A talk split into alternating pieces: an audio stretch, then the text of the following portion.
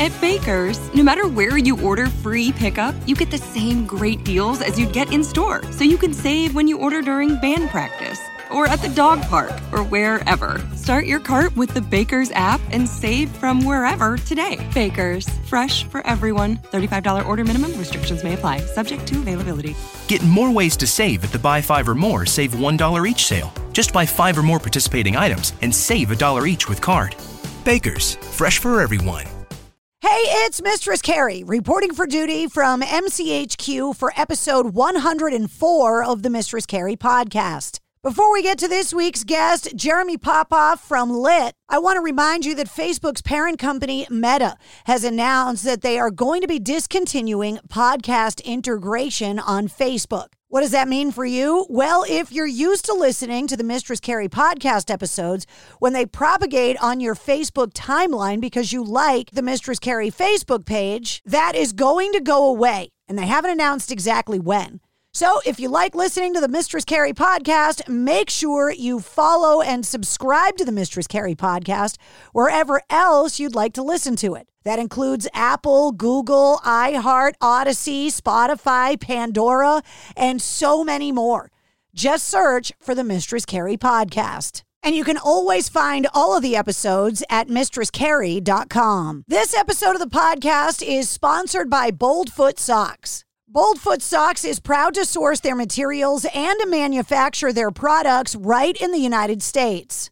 Boldfoot Socks is family and veteran owned, and they donate 5% of their profits to U.S. military and veterans in need. You can find Boldfoot Socks at boldfoot.com. While you're there, you can join the Sock of the Month Club. You can shop for dressy or casual socks. You can check out their patterns in Argyle, Chevron, digital camo, patriotic socks, stripes, unique socks. There's gift packs, polka dots, premium solids, compression socks, athletic socks, and so much more. And you even get a free three months of sock insurance. So if your socks rip, tear, or develop holes, they're going to replace them with no questions asked. Yes, they've got women's socks and they've got extra large sizes in socks as well for people with um big feet.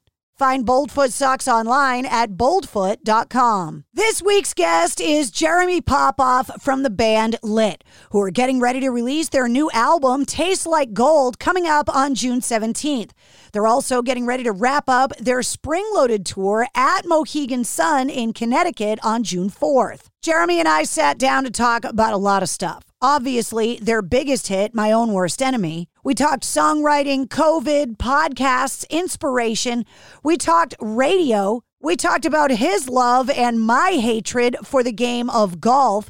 We talked heavy metal, Rupert Neve, vinyl, Bluetooth, Radio Shack, and so much more. Jeremy was so fun to get to know, and I loved having him on the show. So, allow me to introduce you to Jeremy Popoff from Lit.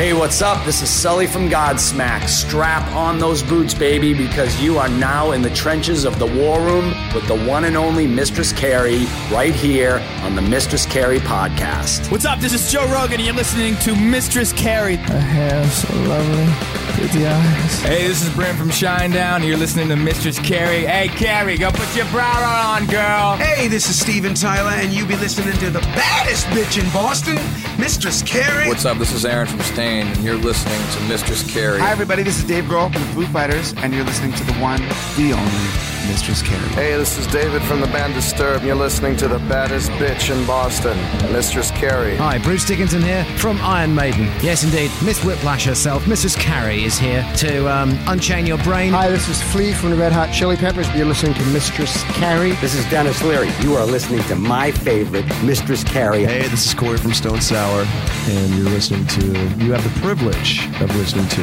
Mr. Carrie. Oh, God. Oh, yeah. Hello, Jeremy. How are you? Thanks for joining me today. What's going on? My pleasure. Well, it's a beautiful day here in Nashville, Tennessee, and I am uh, a little bit of iPhone hell, but other than that, I think we're. I think it's gonna be a good day. Um, I always ask. I am fantastic. Thank you for asking. I always ask people where they are because touring bands half the time they don't know. Um, you are in a city that has come up so many times on the show over the last couple years. Is literally every band in Nashville now? Is that is that where everybody has to be?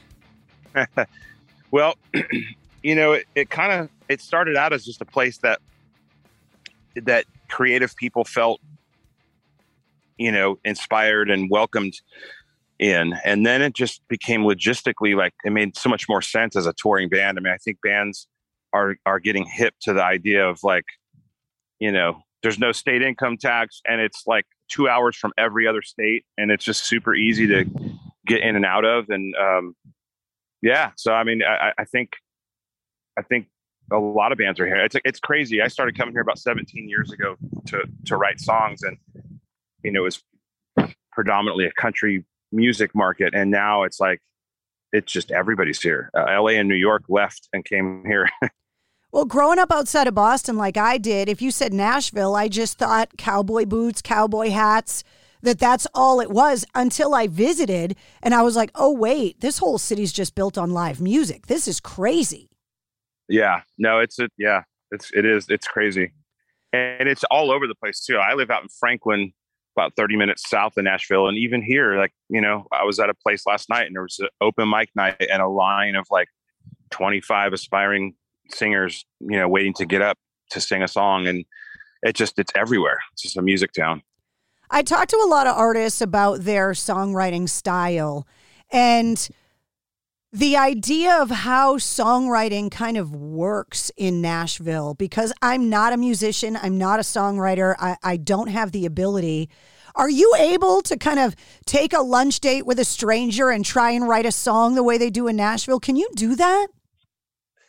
Yeah, I mean that's that's kind of what I fell in love with about Nashville. You know, many years ago, it, it, it was a completely new experience for for me. You know, we went from you know, jamming in a warehouse and a, a case of natural light beer and, and, you know, just jamming and building off of riffs and stuff to literally, um, you know, getting together at noon with a couple of strangers and, you know, and leaving with a song that, that process really kind of blew my mind. And, um, and it really changed the way we, we write, you know, because at some point, like you go from that warehouse and that case of beer and that like, that innocent time where that's all you had. That's all the, the whole world revolved around that.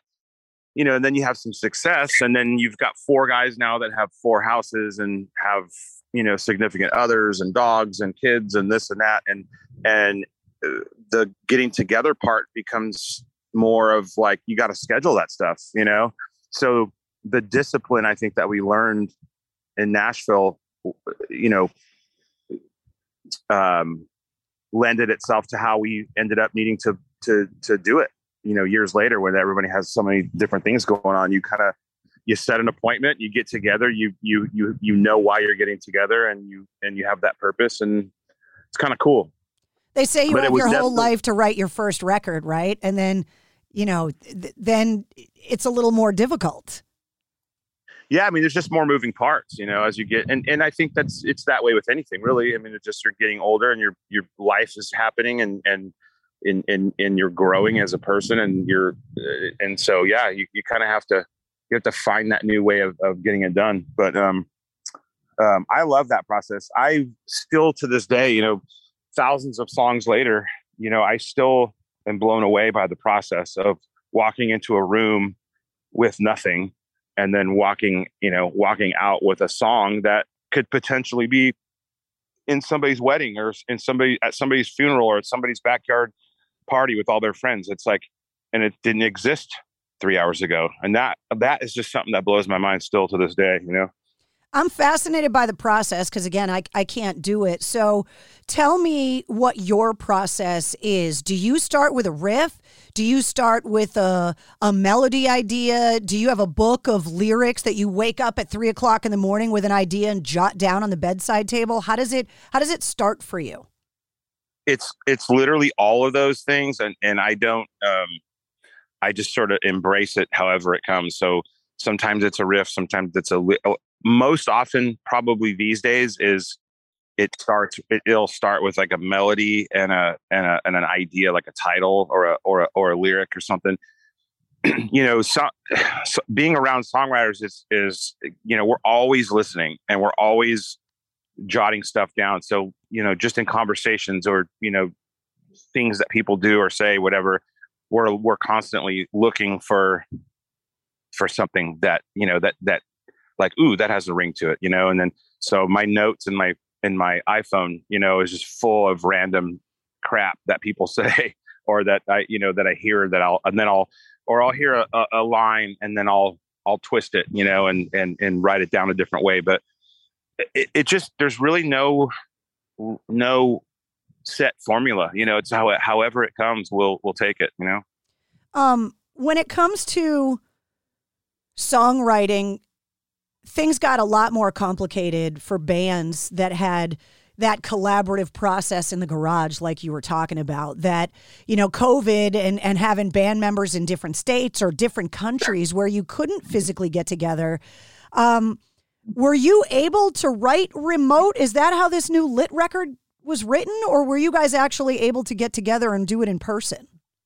We did most of it in person. And we we did um we did a couple of zoom writes and we hated it but we actually got we got a couple of great songs. There's a song called um, "Life That I Got" that we wrote with uh, American authors guys, and one of the guys was in Nashville, and the other guy was in L.A. And then AJ and I were in Nashville in uh, our in in our houses, um, and it was so it's four different four dudes in four different locations, but it was it, it came out awesome and and and that was one of the rare that was one of the times we were like okay this we can do this in a way, it opened up opportunities. Like we, you know, AJ and I wrote a song with Phil Collen from Def Leppard, and he was in California. We were in Nashville.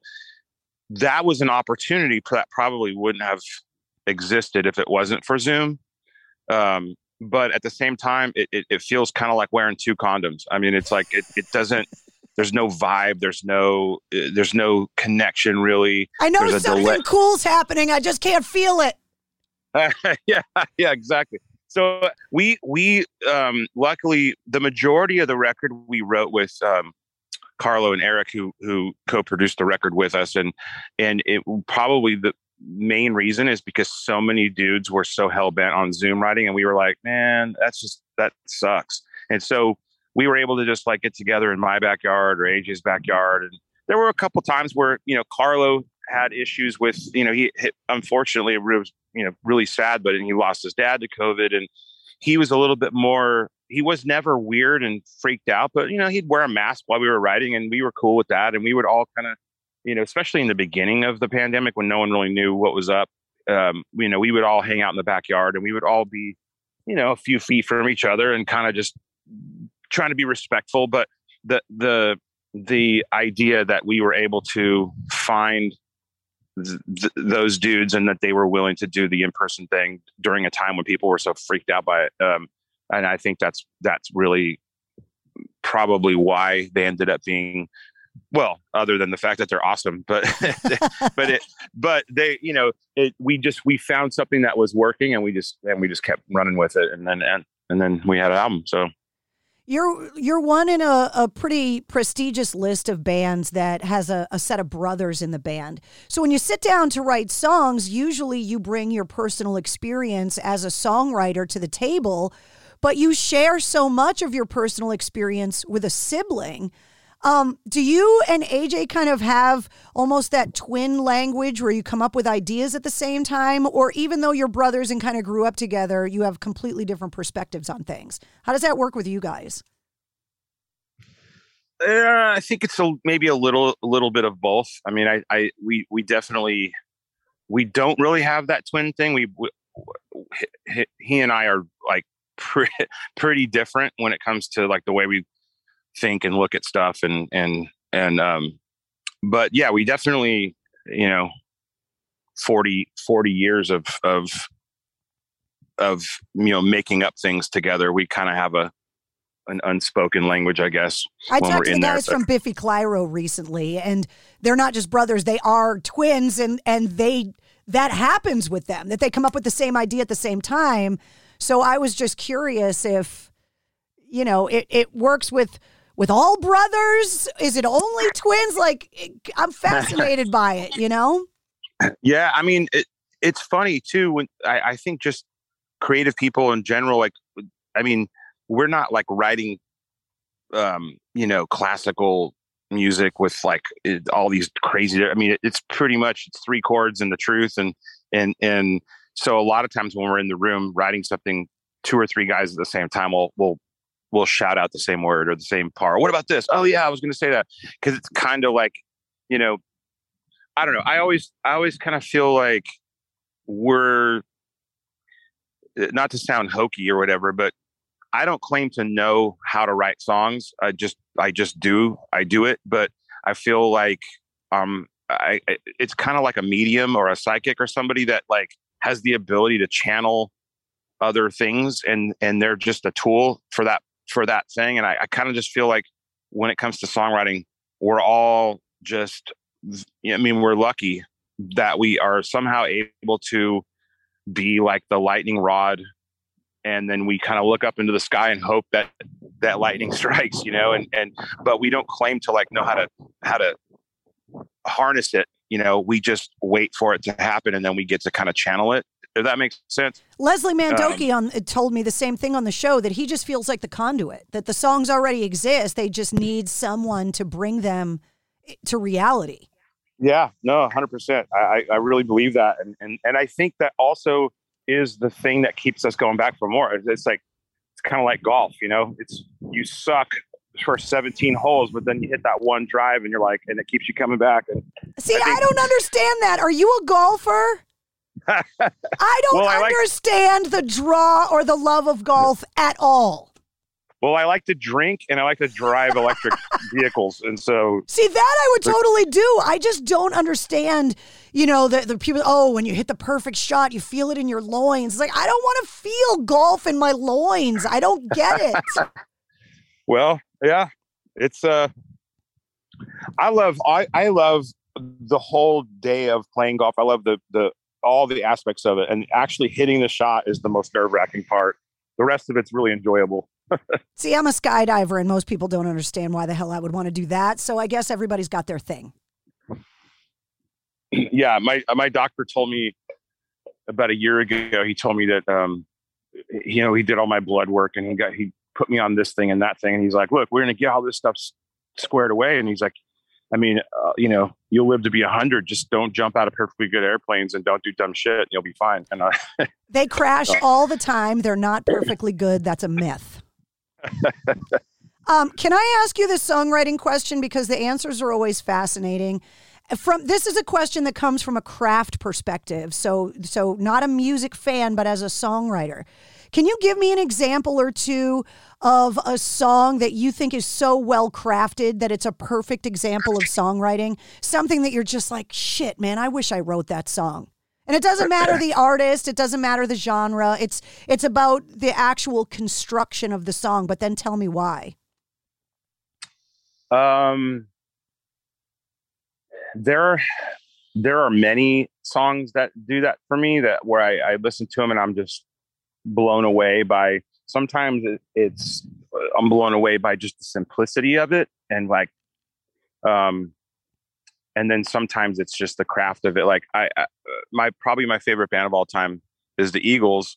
And um like the song new kid in town is one of those songs that when i hear it i'm like i can't wrap my head around how fucking good it is and how it keeps building. And then when they could have been done and they could have ended the song, they then they modulate and then they modulate again and then they go into this crazy second bridge and then they go into this other hook and it's like it's like guys what are you trying to prove over here? You know? It's one of those songs that every time i hear it i'm just like oh i have to just kind of stop and listen and go wow what the hell were they thinking right there? Um, and then there's just other songs too where just where just sim- simplicity wins you know um um trying to think of an uh, of an example of that. Like there's a, a songwriter um david lee murphy who he's a nashville songwriter and he's written some of my favorite songs in it and they're all just so simple that it's like you, know he wrote um a couple of blackberry smoke songs with those guys i could feel a good one coming on and um ain't much left of me, and um, he had a Jake Owen song um, that um, I'll go anywhere with you. You know, like and when you listen to it, like it's it's just perfect. It's like wow, all right, cool. the concept Um, of simplicity comes up a lot when I ask that question. That it's so simple, anyone could have written it, but they didn't. Yeah. Well, we also tend to overthink it a lot too. You know, we we sometimes feel like we have to be, we have to beat the last one, right? And sometimes that's you know you're setting yourself up for failure because you're constantly trying to outdo yourself and sometimes you don't really need to do that you just need to write something cool that feels good that you know Well, I Uh, would think know, that I- pressure would be there for a band like Lit. You've got a song, "My Own Worst Enemy," that that will literally live on forever. It's everywhere. It's been covered so many times. And I would imagine when you're a band and you have a song that becomes so successful that while it's a huge blessing, it can also kind of be a little bit of a curse because it casts this shadow that you you have to kind of get out from behind, right? yeah it, it's it's the crazy thing about my worst enemy too is um is it kind of goes against all the rules of songwriting it it you know nothing rhymes there's there's no there's no bridge. There's really no pre-chorus. It's just kind of verse chorus verse chorus and a riff and you know it's two and a half minutes long and and done. And it's you know we used to write AJ and I would would put in um we would come up with a song, we would kind of jam and we would you know come up with the gist of it and then we would record it on a ghetto blaster on a cassette tape and then we Oh kind of move god, I on to haven't the heard somebody say ghetto blaster in so long. and we would kind of then we'd move on to the next one and we would you know and there were times where we would play these songs in our set without and they weren't even finished yet. We would kind of just make words up as we went. We would just do it to sort of see what kind of reaction we would get from the from the crowd. And to be perfectly honest with you i think we probably meant to go back in and rewrite those words. Um we just never had a chance because it like took off it, it, it, it sort of took on this life of its own and it was like we wrote it then we got a record deal then we were on the radio then we were on tour and we never had a chance to go back and sort of like fi- fix the words i Well, guess If it's So- imperfect, it's perfectly imperfect then. yeah i mean it's just kind of crazy that that song of all the songs you know we laugh about it today because we're like i don't i don't know if we could write that song again today because we know too much Interesting. Like we we we are our own worst enemies in that in that sense because we wrote that out of pure just we didn't know any better and now you know hundreds and hundreds of songs later like we think we know better but i don't necessarily know that that's the case you know we just we just probably have too much useless information that we let get in our way It's been covered so many times. Is there an artist that you think did it best that rivals obviously your original version? It's hard to do. It's hard to top the original. It's it, there have been a couple artists I've that have come some- close, but there's actually a version coming out. I man, it might be coming out like any day now. Um, there's a um, it, it's a very it, they took it and completely like deconstructed it, and um, um, I've heard it done. I, it, it you know it's always it's always like an honor and, and it's very flattering anytime anybody does it. But like I don't really need to hear a band do it the way we do it. You know, I don't need to hear just like pop punk 101 cover band covering it. I like when I when I hear somebody completely take it in another direction or you know, I've heard um you know, a girl singer sing it and and do it like in a really sad way and you're like, "Ooh, that's that's neat. I never I never would have thought of it that way."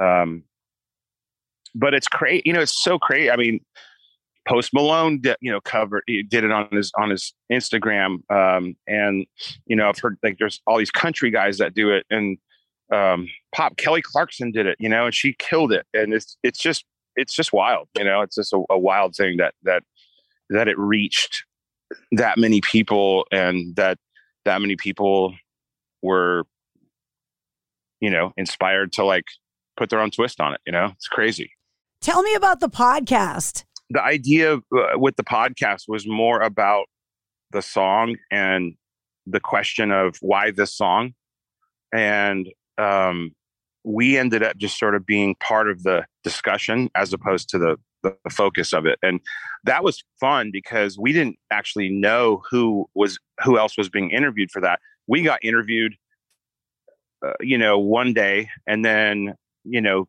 three months later, four months later, we heard it. You know, we heard the podcast like everybody else did, and we didn't know like all the people that they had reached out to and, all the people that and there were a lot of people on there that we don't even know that just and it, and hearing them talk about it it's it, it was uh it was neat. It was but it was a trip too. It's kind of like third third person you know like it was it's weird. Somebody that you don't know talking about you and and and like analyzing you is a is a trip. It's like being alone uh, it's like being alive at your own funeral. It's like this is what yeah, they say when i'm not listening? Yeah, totally. It was it was it was a little bit like that, but um, I loved how how it you know inevitably was about lit right, and it was about this song, but it was more about just kind of like people talking about a, a snapshot in time and why something you know and still the funny thing is after four episodes we still don't know why. We talked to experts. There was like you know scientists and psychologists and you know program directors and industry veterans. And still at the end of the at the end of the four episodes no one really knows the reason. Um, so the i guess it's sort of an open-ended question like still you know why? Why that song? Why is it still you know 23 years later still as as big as it was 23 years ago um it's it's baffling you know when i talk to guitar players there's always these questions about um, tone and trying to find a tone that expresses what you're trying to say through the guitar. Um, where do you think your tone comes from? What do you attribute guitar tone to? Heavy metal. I my tone was not in style in the 90s. Um, I had a very 80s heavy metal guitar tone in a time where most bands were using like fuzz boxes and and like really weird sounding. I my my tone was very much like modeled after, you know, um I mean Iron Maiden and Dokken and like George Lynch and and um Marshall, just old school Marshall JMP and JCM 800s and and um, you know, I would when I would ch- test my amp, you know, I would I would just let go of the strings, and if it and if it feed it, I got feedback, then I was cool. And um, I can remember like in the in the mid to late '90s, record companies when you know passing on us constantly, and and and it came up from time to time that they thought our sound was like kind of dated sounding. The the tones were you know very very heavy metal, you know, and um, and then you know 10 years later, guys are going, dude, where'd you get that? How do you get that tone? It's like, well, it's like literally, um, it, it's as it, it's as simple as a Marshall amp and a Boss overdrive pedal and a you know a Fender Telecaster. I mean, it's it's like the you know Remington 870 shotgun is like the is like the standard, and so is a Marshall and a Les Paul, and it's like that's it. It's just uh it's just loud and and distorted. it is amazing that that music and that sound from the 80s how how loved it was and then how quickly overnight you know i talked to Dee Snider about it that he's like we got a telegram one day that said nobody wants what you do anymore and it was over and so i can see how in the era when the band was coming up that being a fan of 80s music then was not cool at all. It's all come back full circle now, but in that time, it wasn't at all. Yeah. Well, and luckily for us, we we we've always proudly waved the 80s flag. You know, even I mean, you can see it in our videos and you can see it in our shows and you see that you know, we've always it's one of the reasons I think why I mean Dee Snider, he's a I love the guy to death. He's one of the nicest guys uh, on the planet, and he, you know, and he's a fan of our band, and we're a fan of his band, and we I think I think a lot of those guys respected the fact that here comes this band in the late '90s early 2000s that are proudly waving that flag and and and and and kind of you know taking the torch and still representing that that vibe but like doing it in this newer way. I mean I, it's hard to explain but we've we've become friends with so many of those bands from the 80s and i think it's because they they they like what we do but we we grew up liking what they do you know and there's like this mutual respect. And um but um well and it's fun right and so you know as we come out of covid there's there's a certain amount of people that have been affected by COVID in a way that they're channeling this angst and sadness. And then the other side of the coin, and I think we need both, that there are the people that just have been yearning to go to a concert and want to have a good time and want to be happy and have fun. And that's what all that 80s music was. It was fun, it was a party. Absolutely. Uh, yeah. I mean, I, I personally am not a big fan of. I mean, it is, you know, I've we've gone through pretty crazy stuff in our lives, and I've gone through stuff, and you know, if I'm going, if I'm nursing a broken heart, you know, I'll dive into a, you know, a Don Henley record and and kind of what would Don do? What would Don do? Um, you know, or I'll listen to a, you know, a, a, a Willie Nelson, or you know, just anything that like you you when you're in a when you're in a dark place it sometimes you want to you know tap into somebody else that's in a dark place and yeah kinda, you want to feel and, like you're and, not alone. That's what's great about that music. But i feel also you know that it's important to also have an escape from that as well and i feel like with our band we've always tried to be that like we we we have songs that we we will touch we'll we'll go we'll go deep here and there but ultimately we used to say like we're not a headphones band, you know, we're a we're a boombox in the backyard band when you're drinking beers with your friends. Like that's we're, we're that soundtrack. We're not, you know, we're not Rush twenty one twelve where you're gonna smoke, you know, smoke a joint, put headphones on, and just like go, whoa! I just heard it from the left side to the right side.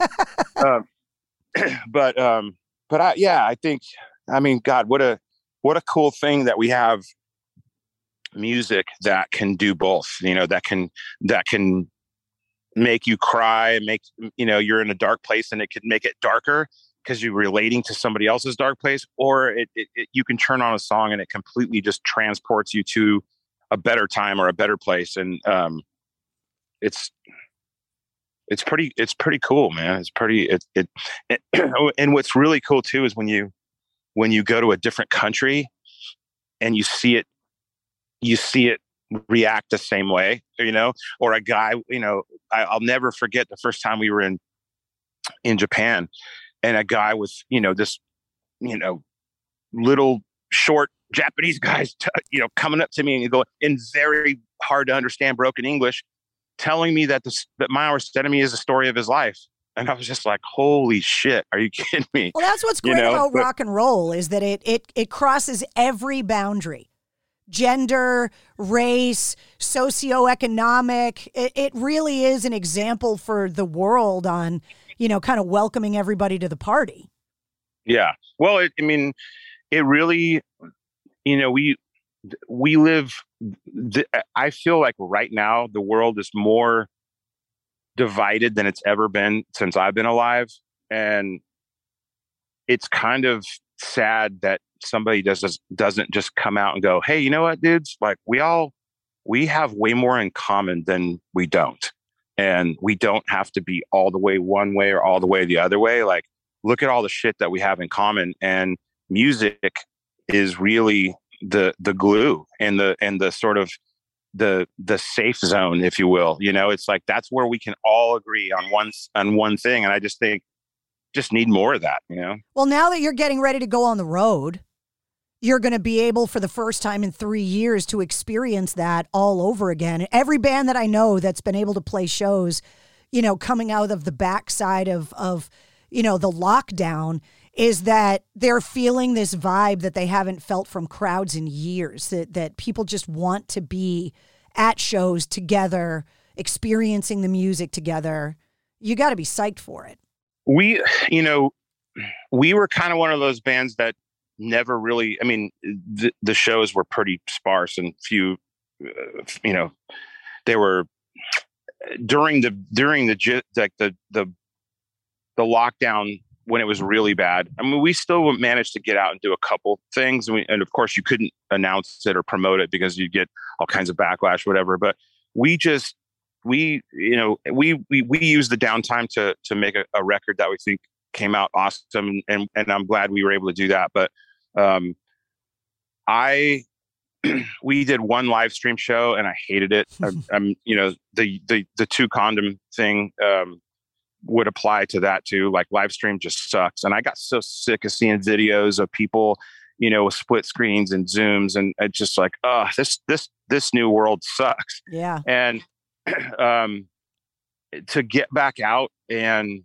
to be able to just hug people and and shake hands with people and just be sweaty with people and talk and and and that's like that's why we do this you know i don't i don't i don't want to fucking be on a computer screen or like you know have somebody in their jam jams watching our show like fuck that you, i mean you need to like you need to like have a couple of drinks and like get in the crowd and be like with people and it's a it's an experience you know that's why we that's why we got into this in the first place and um so I, yeah, I, I mean, I can't wait for it. It's still a little weird, you know. Certain places you go um, are weird, and and some aren't, and it's just it, it's going to take a while. Um, I think some people, unfortunately, got really used to and comfortable with living in their jams and and living on their computer, and I, I think that's sad, but um, it's going to take it's going to take a while for it to shake out. I think you know, and then on top of that so many shows have been postponed or canceled that um, it's affecting it's affecting touring in the sense that um, I mean a perfect example is like you know Garth Brooks played Nissan Stadium here in Nashville last month and the day of the show you could still get a seat on the field you know 30 rows back from Garth for a hundred bucks. And in any other time that what that show would have been sold out for for months you know? And I think it's just this this this feeling of like, well, I'm not going to buy a ticket. I'm not buying a ticket to that show until I see the damn tour bus pull up because anything can happen, and and which throws off the whole like you know promoters are are freaking out because they're like, you know, there's not a lot of tickets sold at this one show and all. You know what I mean? It's like yeah. it's, it's a crazy it's a crazy time, and everyone is is is just trying to like relearn it and refigure it out. You know. Well, you better um, show up at Mohegan Sun because that's the last date of the leg, and I'm going to be at that one. So awesome. June fourth, it at Mohegan Sun, you better be there. I'm, I'm, you know, it's funny. I love Mohegan Sun. It's such a beautiful um, casino and property, and the and the shows. It's such a blast to play there. Whenever we get to play places like that, we wind up like giving back all the money we made just right back to the right back to the casino, the blackjack table. But but yeah, we love we love Mohegan Sun. It's got to be exciting to be able to go on tour right before you release the record too. So I'm assuming getting to try out these songs in front of a crowd for the first time, you got to be psyched about that too. Yeah, we the it's every everyone always says that their new record is their best record and all that stuff. So I won't I won't bore you with that, but I will say that um, we have been playing mouth shut and kicked off the plane and do it again. And um, we've been playing these songs lately and it really truly feels the reaction we're getting from the crowd is very reminiscent of when we first came out with a place in the sun. Um, you know there's some songs that you write and you love and you record them and they sound great on a record and you pl- you play them live and for whatever reason they just don't translate live. And we've had some of those over the years and and you and and then there's some that you just don't expect and then they just really translate and, and people just react to it. Um, but this new record it feels like it, it feels like the right time the right place and it feels like um, we're con- these songs are connecting with people um, in just a really cool way. So we're super super pumped and and and really pumped to um, get the whole thing out there you know so then we can uh, you know, it's obviously it's cool to test stuff out before it comes out, but it's a lot more fun to play stuff, you know, a few months after it's been out and everyone knows the words, you know. I tell all the bands that I talk to that coming out of COVID and living digitally and kind of being isolated, that you guys finally got a chance to experience what it's like to be a radio DJ. because we've been locked away in padded rooms talking to ourselves for years now, and you guys finally get a taste of it, and every musician I know fucking hates it. It's funny because we grew up, you know, uh, AJ and I, our dad was a radio DJ our, our, our whole life. And, um, so we grew up in that. We grew up in radio stations. When our parents were divorced when we were little, our dad would just like take us to work with him because, you know, it was it was free. It was cheaper than a babysitter, and we loved it. We would answer request lines and you know make fake commercials in the production room, and um, and so when we started, you know, touring and and visiting radio, you know, um, DJs and program directors were, would always lo- kind of look at us and have to do like a double take, like, what these guys act like they just walked into their freaking living room or something. You know, we'd be like, "Where's the kitchen? Where's the coffee?" This is like it, we just it, we were we've always just been at home in that in that environment because we grew up in it. But um, it is funny because you know it it's like looking behind the curtain at the Great and Powerful Oz. It's not as impressive as the show. You know. I will tell you that being able to build my own studio and work in my own studio now, um, it's a lot cleaner than any other studio I've ever worked in. And you could probably attest to that hanging out at your dad's studio, that usually radio stations are gross. that uh, uh, you know that is one cool thing I will say that that because I, I, have friends that are on TV and stuff that are on the news or here or there and these the the technology now and the ability to be to to to do radio from your I mean we started, I remember like KROQ in LA, the, the, Kevin and Bean was the morning show. And at one point, um, one of them moved up to like one of the islands and off of uh, like in Washington. I don't, I don't even know what the hell it's called. Something Sound. Um, oh, the Puget Sound. I think so. Uh, yeah, yeah.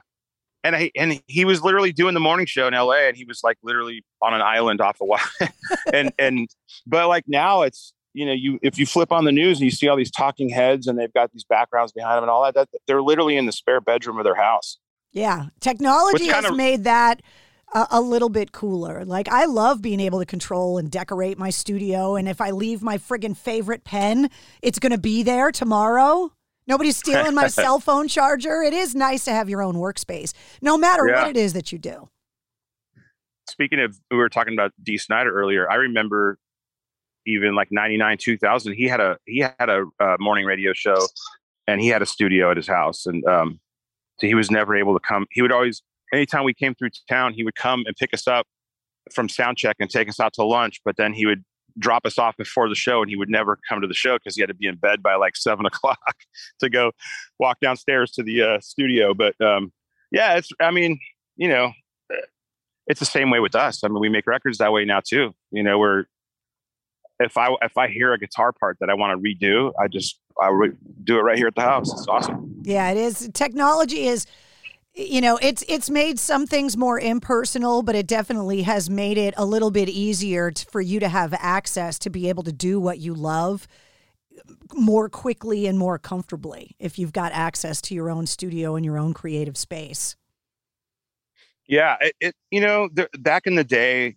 you would spend you know bands would spend three four hundred thousand dollars making a record and you would like live in an, an, apartment down the road and you you would just be at this expensive studio every single day for you know two months and you had runners and menus and you know food budgets and silly silly stuff and like and and and you know videos too like you go like oh hey we're gonna make a video for the song. Sweet you know and some guy would charge you you know quarter of a million dollars make, you know make some stupid video and it's like now that's complete uh, those i mean th- those days were fun and don't get me wrong I, uh, you know it's it's fun to like on a whim have a runner go out and just get you a bunch of stuff but now to be able to like really make a great record and not have all that going on is is pretty awesome and and you know people are making videos now for you know thousand dollars on their on their freaking iphone you know? So it's kind of it's I'm glad we got to taste that other thing, but it, it, does make it does it is a lot easier now to make it to do what we need to do, you know. Well, if you're looking to have the location influence the sound, right? You know, like if Zeppelin wanted to go and you know, be in a cottage in Wales because they wanted that kind of isolation. And they, you know, uh, growing up on the East Coast, it took me traveling to the West Coast to understand why your music sounded the way that it did. Not you lit, I mean, just West Coast music in general. Because in the Northeast, we're fucking angry a lot because it's cold and we're miserable and it comes out in the music. So when you go to California and you listen to a band like, you know, the Red Hot Chili Peppers or Incubus or something, it or you listen to reggae, reggae sounds different in Jamaica. Grunge sounds different in Seattle because it it it has absorbed the essence of the place where it was made. So there's still a certain amount of that if a band does want to spend the money and kind of you know absorb the the surroundings a little bit but yeah i mean if you know what if you don't have the budget to be able to go and do that yeah. Well, I think now you like you can go to these places and get inspiration, you know, and and get the vibe and then you come back and you can you can record it or do it and you don't have to like go live in some expensive building for, you know, 8 weeks, 2 grand a day or whatever they were charging.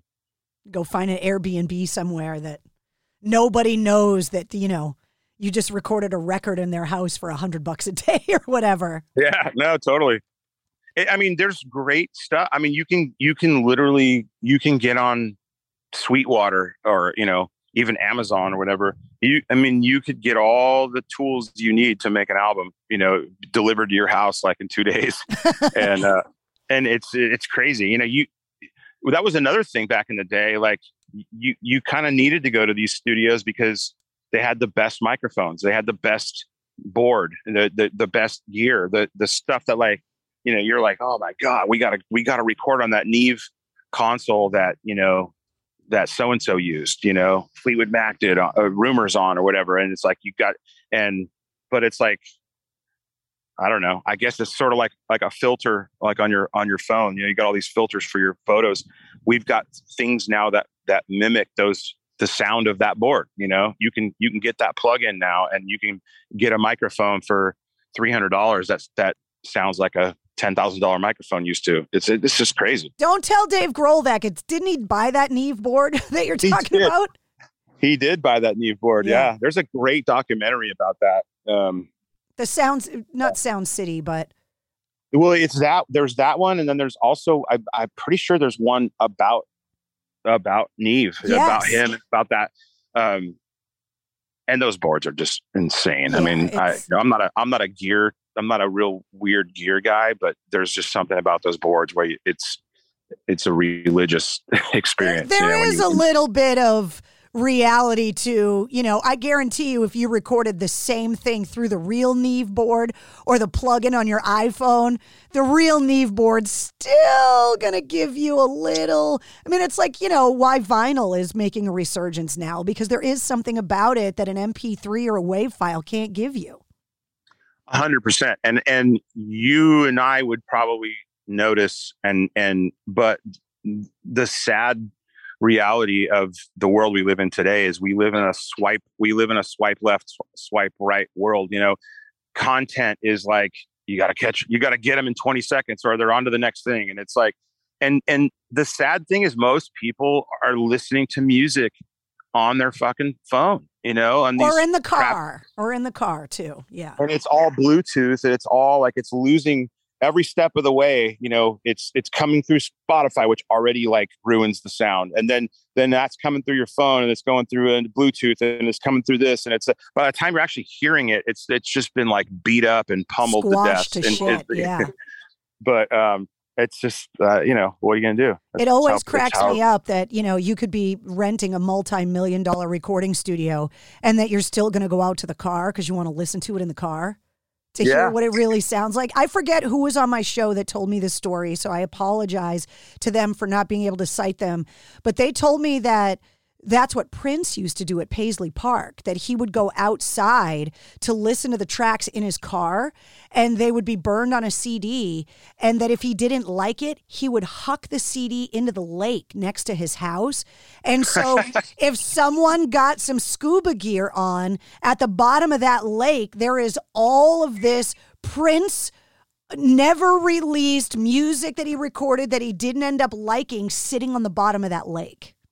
Wow, that's that's pretty good. Well, we all do car mix tests. I mean, and everyone has their own you know, you you're used to whatever speakers you're used to. So yeah.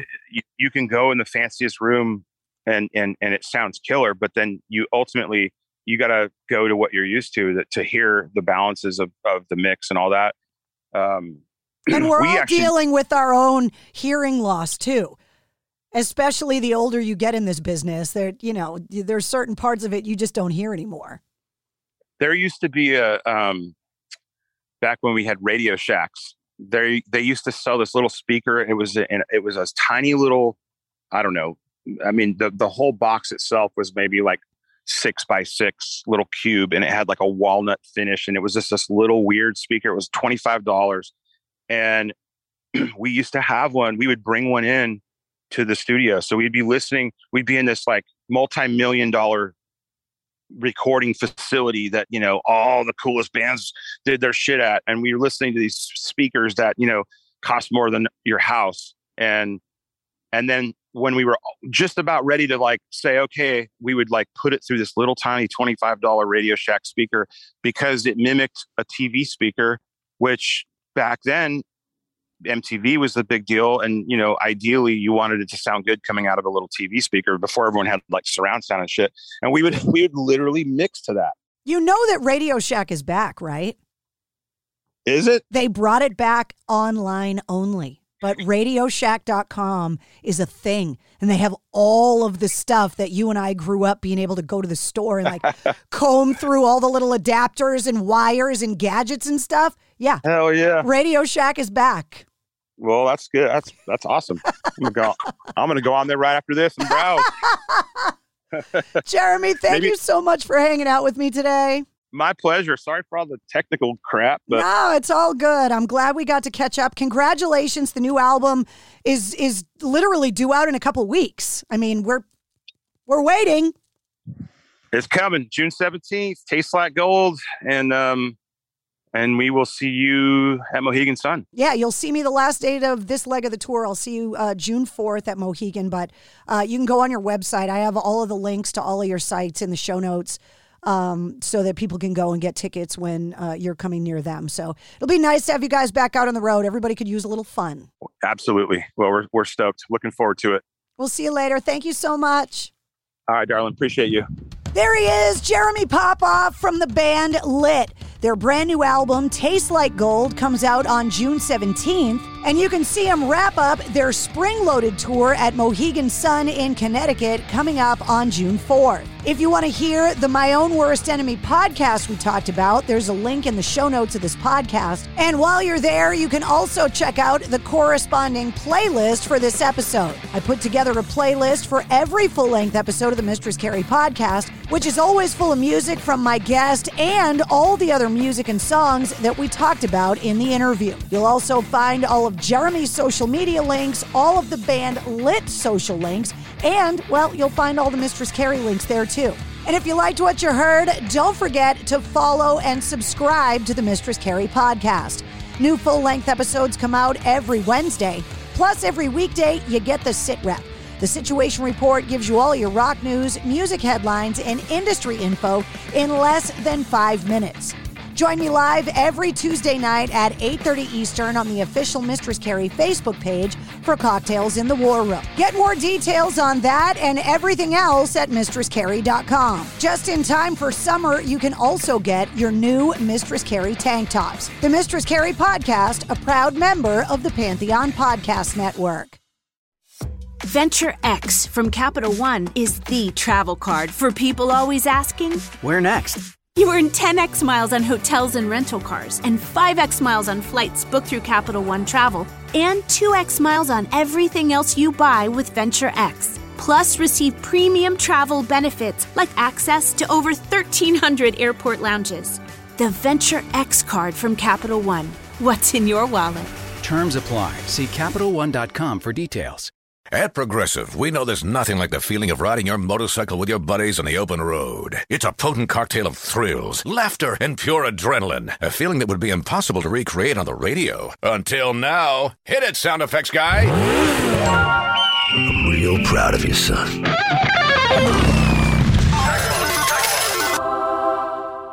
Wow, that was terrible. Our apologies for even trying. Quote with Progressive and see if you could save with America's number one motorcycle insurer, Progressive Casualty Insurance Company and Affiliates. It's NFL draft season, and that means it's time to start thinking about fantasy football. FantasyPoints.com features industry leading experts and prognosticators using proprietary hand charted data to help you score more fantasy points. FantasyPoints.com is the place to go for whatever kind of fantasy football you play. Whether you play fantasy football, daily fantasy sports, or do a little bit of everything, Fantasy Points has the meticulously researched content to guide you to victory.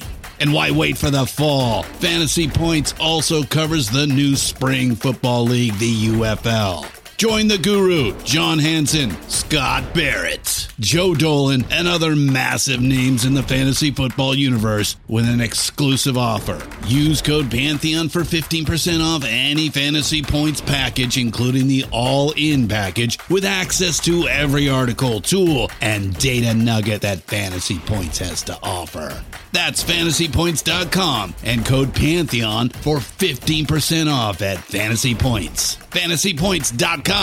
Code Pantheon. Score more fantasy points.